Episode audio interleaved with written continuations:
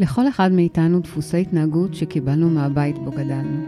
חלקם טובים, חלקם פחות, וכולם משפיעים על מי ומה שאנחנו בחיים ובזוגיות. עד לרמה שכשאתה משנה את התנועה שלך, התנועה של הסביבה משתנה.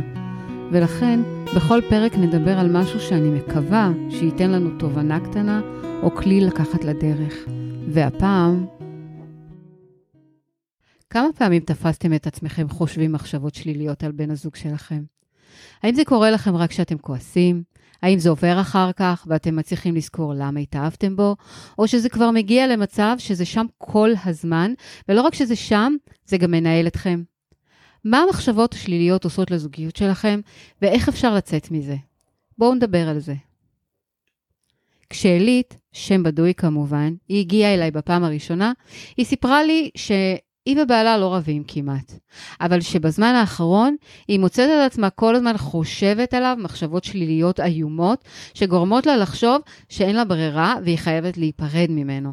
בהתחלה זה קרה כשהיא כעסה עליו מאוד, אבל היום היא מספרת, זה הגיע למצב שהיא רק מסתכלת עליו, יושב מול הטלוויזיה, או אוכל משהו, או סתם יושב על הכורסה, היא חושבת לעצמה מחשבות על כמה הוא עצלן וכמה הוא לוזר, או אפילו דברים הרבה יותר גרועים שאני אחסוך מכם כאן, כי קשה לומר אותם בקול. והמחשבות האלה גורמות לה להתבייש בעצמה על שהיא התחתנה איתו בכלל, ואפילו מרחיקות אותה ממנו עד כדי כך שהיא כבר לא רוצה שהוא ייגע בה. ועד כמה שהיא מנסה להתעלם מהמחשבות האלה, לא רק שהיא לא מצליחה, אלא שבזמן האחרון היא שמה לב שהיא כבר מתחילה להעיר לו כל מיני הערות ציניות, גם כשהם ליד חברים וליד משפחה. עכשיו תראו, רוב הזוגות, או היחידים, כמו במקרה הזה, שמגיעים אליי, הם חושבים שהבעיה המרכזית שלהם היא התקשורת. ואם הם רק ילמדו לתקשר או לריב נכון, הכל יהיה בסדר. וזה נכון חלקית, כי בפועל, רוב הקשיים המרכזיים בזוגיות נובעים קודם כל מהתקשורת הפנימית שלנו, של כל אחד מאיתנו עם עצמו, וגם מחוסר ההבנה עד כמה המחשבות השליליות האלה על עצמם ועל בני הזוג הן הרסניות ופוגעות במערכת היחסים. במקרה של לילית, היא הבינה את ההרסניות שבמחשבות שלה, ולכן היא באה כי היא רצתה לבדוק ולהבין מה קורה לה לפני שהיא נותנת למחשבות האלה להשתלט עליה לגמרי. עכשיו, מה שקרה לה, קורה ללא מעט זוגות.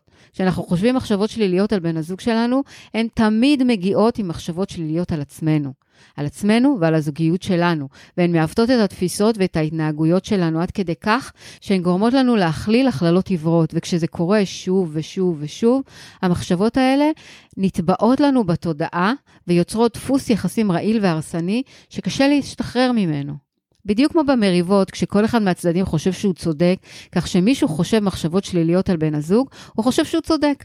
הוא לא מבין שהמחשבות האלה הן אלה שגורמות לו להקצין ולעוות את הדמות הזאת שהוא בא התאהב כל כך פעם, והמקום הזה הוא כל כך הרסני, שהוא עלול לחסל את האהבה ואת הכבוד שביניהם.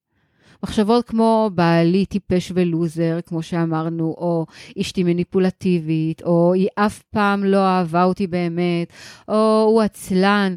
אלה מחשבות שגורמות לאדם לתייג את עצמו, לתייג את בן הזוג שלו, ולתייג את הזוגיות שלהם. והתיוג הזה לא מאפשר לו לראות את המציאות, והוא שופט אותה דרך הראייה הצרה והשלילית הזאת של המחשבות שלו. וכשהמחשבות האלה מנהלות אותו, הן משפיעות על הרגשות שלו ועל ההתנהגויות שלו, של זה שחושב אותם כמובן, עד שהתקשורת הופכת להיות עוקצנית וביקורתית. אז תגידו, בכל פעם שאני כועסת, אני חושבת מחשבות שליליות על בן הזוג שלי, אז זה לא בהכרח אומר שזה הרסני. נכון מאוד. כי המחשבות השליליות מתחלקות בעצם למחשבות אימפולסיביות ולמחשבות ארוכות טווח. מחשבות אימפולסיביות אלה המחשבות השליליות שבאות מהכעס או מהעלבון, והן חולפות מעצמן. הן מעידות יותר על האופי האימפולסיבי של זה שחושב אותן, מאשר על מערכת היחסים. למשל, כשבן הזוג שלנו שוכח משהו שביקשנו ממנו, או שהוא מאפשר לילדים לעשות דברים שסיכמנו שלא נאפשר להם. אז אנחנו עלולים לחשוב שבעצם לא אכפת לו מאיתנו, שהוא לא רואה אותנו, או שהוא אפילו טיפש וחלק. חלש, אבל כשאנחנו נרגעים, המחשבות האלה בדרך כלל חולפות מעצמן. ואז אנחנו מסוגלים לראות את המציאות מנקודת מבט רחבה יותר, ואפילו לצחוק על, ה, על, על עצמנו ועל בן הזוג שלנו, על הדרך הזאת, הדרך המוגזמת הזאת, שבה נתנו למחשבות השליליות האלה לנהל אותנו. דוקטור גוטמן אומר שכל עוד שנשמור על יחס של 1 ל-5 לטובת המחשבות והאמירות החיוביות, מערכת היחסים שלנו תישאר בריאה, והמחשבות השליליות לא יהפכו לרעילות ולא יפגעו בה בצורה הרסנית. תזכרו, 1 ל-5. עכשיו, נכון שהוא גם אומר ש-70% מהמריבות שלנו הן בלתי פתירות, אבל כשאנחנו לא מצליחים להבין את המצב, ואנחנו נותנים לקונפליקטים האלה להעכיר את מערכת היחסים, או כשבני הזוג מגיעים לקשר עם תפיסות מעכבות ועם ניסיון רע של מערכות יחסים קודמות, שלהם או של ההורים שלהם, הם עלולים להשליך על המערכת היחסים הנוכחית, ולהגיע מהר מאוד למצב שבו הם תופסים את הזוגיות שלהם ואת בן הזוג שלהם כמשהו שהוא שלילי, ואז קשה להם לראות אותו באור אחר.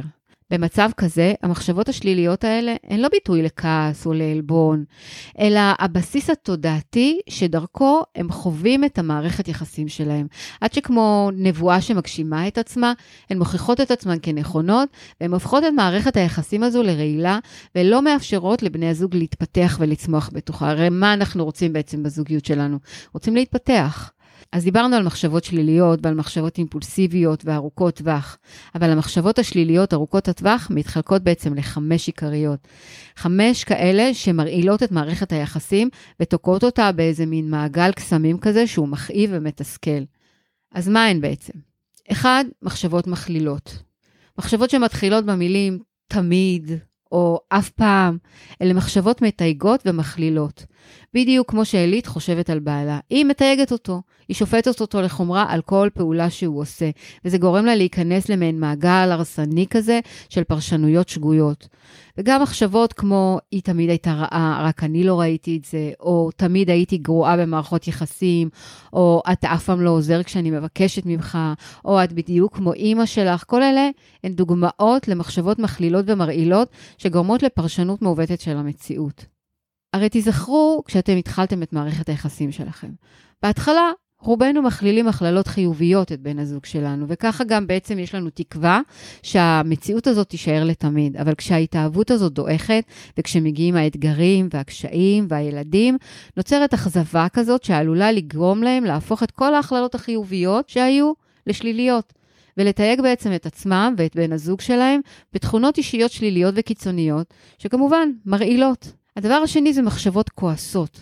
כעס נועד להגן על הרגשות שלנו. כשאחד מבני הזוג מרגיש איזשהו איום רגשי מצד בן הזוג שלו, אז כדי לשמור על עצמו, הוא מגייס לעצמו מחשבות כועסות והערות מרירות וציניות, וככה בעצם הוא גורם לריחוק. משפטים כמו, הוא לא באמת אוהב אותי, או הוא אף פעם לא חיזר אחריי, או היא תמיד פוגעת בי לפני החברים, או אתה לא מסוגל להרוויח שאני מרוויחה טוב. או אתה אוהב להפוך אותי לאימא הרעה ולהיות האבא הטוב. כל אלה דוגמאות למחשבות כועסות שגורמות לריחוק, במקום בעצם שאנחנו נהיה קרובים ונתמוך אחד בשנייה. בשונה מכעס אימפולסיבי שחולף מהר, מחשבות כועסות הופכות לרעילות כשהן משתלטות על התודעה שלנו, והן גורמות בעצם לכעס עצור שבסופו של דבר הוא יתפרץ מתישהו. המחשבות האלה גם גורמות לנו להעלות מהאוב כל מיני סיטואציות שקרו בעבר, ואז אנחנו מזכירים אותם כל פעם שהוא שכח לעשות משהו שביקשת ממנו. כמו למשל, איך הוא שכח את היום הולדת שלך לפני חמש שנים? הדבר הבא זה מחשבות מאשימות. מחשבות מאשימות, לא רק שהן מרעילות את האווירה, הן גם הופכות את מערכת היחסים למקום של מלחמה, למקום של תוקפנות סמויה או גלויה, למקום של התגוננות אגרסיבית או פסיבית. כשמאשימים את בן הזוג, לא חייבים לעשות את זה בגלוי, כי גם הסמוי עובד. ואז זה בעצם לא לקחת אחריות ולנהל מערכת יחסים של כעס ושל רגשי נחיתות.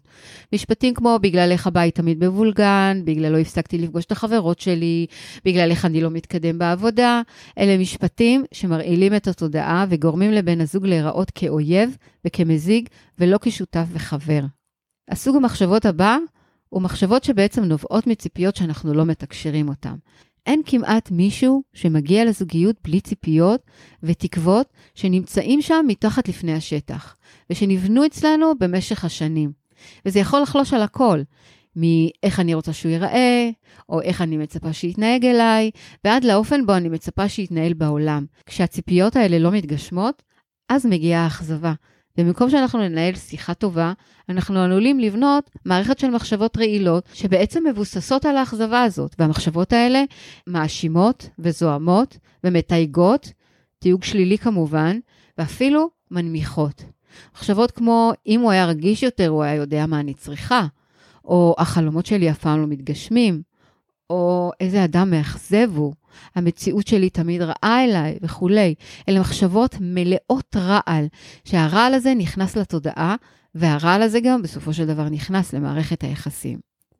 הסוג האחרון של המחשבות הוא מחשבות שנובעות מרגשי נחיתות ומהשוואות. בואו נחזור רגע לעילית. לפני שהיא הכירה את בן הזוג הנוכחי שלה, היא יצאה עם איזשהו בחור שהיא קוראת לו מוצלח. בחור שעבד בתפקיד מאוד בכיר, באיזה חברה, אבל היא לא הייתה מאושרת איתו.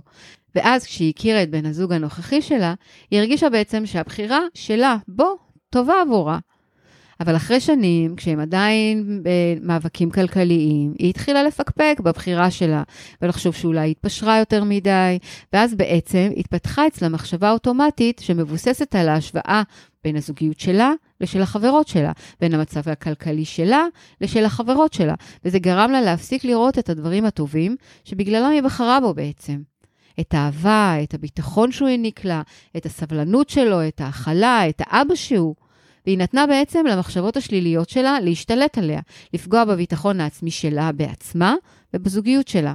הצורך הזה שלה שבן הזוג שלה יגרום לה להרגיש טוב יותר עם עצמה, גרם לה לבחון כל פעולה שהוא עשה בשבע עיניים, ולהיות רגישה לכל התנהגות שלו שלא ממלאת את התפקיד הזה. זה יכול להיות כל דבר שלא עומד בציפיות שלה. אם הוא לא מטפח את עצמו בהתאם לציפיות שלה, או שהוא לא מרוויח מספיק, או שהוא לא מרשים מספיק בחברה. כל הדברים האלה יכולים לגרום למחשבות שליליות, שיחד עם ההשוואה שנעשית מול זוגות אחרים, הופכות להיות בעצם רעילות והרסניות. לעומת זאת, מי שלא סובל מרגשי נחיתות, לא מרגיש צורך להשוות את עצמו לאחרים, ואז הוא מצליח לראות את היתרונות ואת החסרונות שלהם באופן ברור. אז מה עושים בעצם? איך אנחנו עוברים מעבדות של התודעה לחירות של המחשבה? אז השלב הראשון והחשוב ביותר הוא מודעות. כי הבעיה המרכזית במחשבות שליליות היא שאנחנו לא תמיד מודעים לתדירות שלהן, לעוצמה שלהן, להרסניות שלהן, אבל את ההשפעה שלהן אנחנו נראה רק בהתנהגות שלנו, בתגובה שלנו ובהערות העוקצניות שלנו, שבדרך כלל באות בזמן הלא נכון ובמקום הלא נכון. כל אלה בעצם גורמים להידרדרות של מערכת היחסים, ואז אנחנו לא תמיד מבינים על מה ולמה. כשאלית הגיעה אליי, בשונה מהרוב, היא הייתה מודעת למחשבות השליליות שלה ולמה שהן עלולות לגרום למערכת היחסים שלה. והפחד הכי גדול שלה היה שעצם זה שהיא חושבת מחשבות כאלה, אולי זה מעיד על איזה אמת גדולה שהיא חוששת להודות בה, ושאולי בעצם היא התחתנה עם האיש הלא נכון. לכן, אחרי שמיפינו את כל המחשבות הקשות שלה, רצינו לבדוק האם החשש שלה הוא אמיתי, והוא נכון. ואז עשינו רשימה נוספת של כל התכונות החיוביות שלו, ובעצם כללנו בפנים סיטואציות שמפריחות את המחשבות הקשות שלה עליו, ודווקא מעידות על האיכויות שבו. ככה בעצם הצלחנו לפרק את ההכללות שהיא יצרה בתודעה שלה, כתוצאה מ- מרגשי הנחיתות ומההשוואות שהיא עשתה, וגם מהכעס שלה עליו ועליה. ככה היא בעצם הצליחה ליצור תמונה רחבה יותר ולהבין שגם אם לפעמים הוא מתנהג בחוסר חוכמה, עדיין הוא חד מחשבה, הוא חכם, הוא טוב לב, הוא מכיל ואכפתי. בשלב הבא, עזרתי לה לפרש סיטואציות שלא מצאו חן בעיניה בהתנהגות שלו. עשינו את זה באופן בעצם לא ביקורתי ומהעיניים שלו. ככה היא יכלה לקבל את העובדה שקיימת יותר מדרך אחת להתנהל בסיטואציה, ושאולי אפילו יש יותר מסטנדרט אחד שיכול להיות לגיטימי, ושזה אפילו נכון וטוב בזוגיות. עצם זה שבן הזוג שלה מעדיף חיי משפחה רגועים ונינוחים על, על מרדף אחרי קריירה, זה לא הופך אותו לעצלן או ללוזר. וזה שהוא מוותר לילדים לפעמים, זה לא אומר שהוא חלש, אלא זה אולי אפילו אומר שיש לו גמישות מחשבתית, שיש לו יצירתיות ויכולת בחירה, שהיא הצליחה לבחון מחדש את הפרשנויות שלה, ושחררה את הדעות הצודקות וההרסניות האלה, היא הצליחה בעצם לראות את הטוב שבו, ואפילו להיזכר בסיבות שבגללם היא בחרה בו מלכתחילה. אז אם נסכם את מה שצריך לעשות. אחד, זה לזהות את המחשבות השליליות. שתיים, למפות את המחשבות השליליות על בן הזוג. שלוש, לעשות רשימה נוספת של כל התכונות החיוביות של בן הזוג. למה אנחנו נדבר רק על השלילי? בואו נראה גם את החיובי.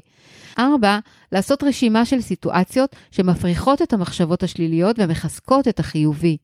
וחמש, ואולי הכי חשוב, לשנות את הפרשנות לסיטואציות, להתחיל להסתכל על הסיטואציות לא ממקום ביקורתי, אלא ממקום מכיל ורואה את האחר. לא פעם אני נשאלת האם זה נכון לשתף את בן הזוג במחשבות השליליות עליו.